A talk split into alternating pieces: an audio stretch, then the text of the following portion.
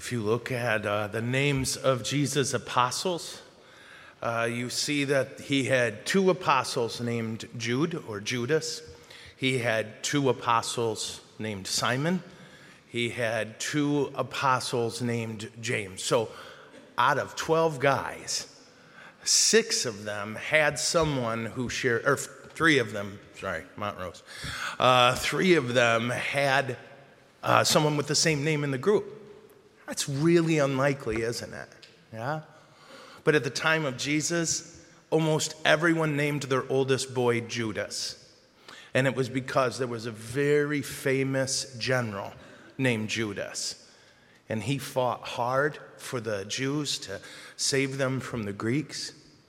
And he had a brother who took over when he was killed, and that brother's name was Simon. And then when he got killed, he had a brother that took over named James. And so it was really common that people would name their kids, their boys, Judas, Judas, or we say Jude, uh, Simon, and James. It's kind of wild to think about, isn't it? So the reason I'm telling you this is because you might not have heard of those generals I told you about. But I assume you know about James and Philip, two of Jesus' 12 disciples whom we celebrate today. We don't know a ton about them.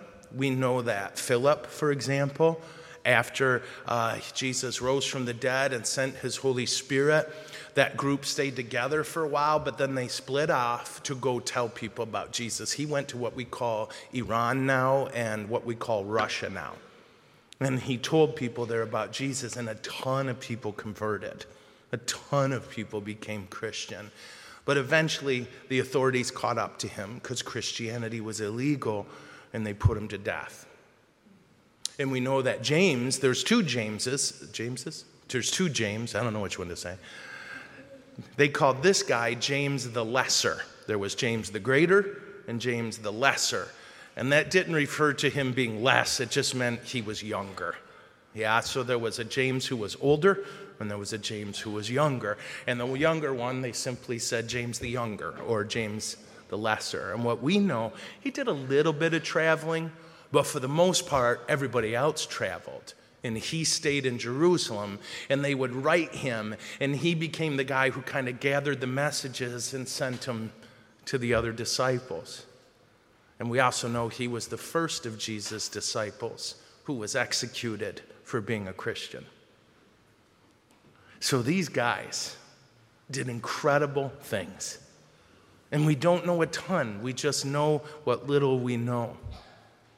But today, when I look at all our flowers for our Blessed Mother, I think that your, your, uh, your flowers, your uh, gifts to our mother, are a good sign to us to remember something. That every day that you and I get up and decide that however we feel, we will act like Jesus, we give God a gift. We give our Blessed Mother a gift every time that we go through our day and we do our best at whatever task we're given, we put a flower at her feet. Every time you and I decide to treat each other as children of God, we place a flower at their feet. So today, I thank the Lord because you are those gifts. You are a gift that has been laid at the feet of God.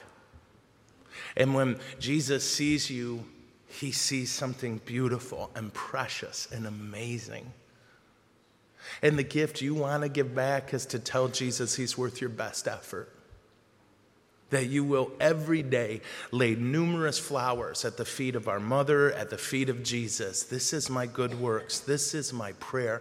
This is my best effort, Lord. James and Philip did not get everything right. You heard in the gospel today that Philip, in one of the only times he talks that we know, said something wrong. He got it wrong. But Jesus didn't say to him, You got it wrong, get out. He said to him what, the, what was true. He helped him get better. So today, we thank the Lord for our apostles, Philip and James. We thank God in a special way for our Blessed Mother, and we promise that every day we will lay ourselves at the feet of our mother. Every day, all day, we will lay our best efforts at her feet and trust that in doing so, we are doing something worthy of being remembered. We are doing something right. We are doing something that we were made to do. Amen? Amen. Okay.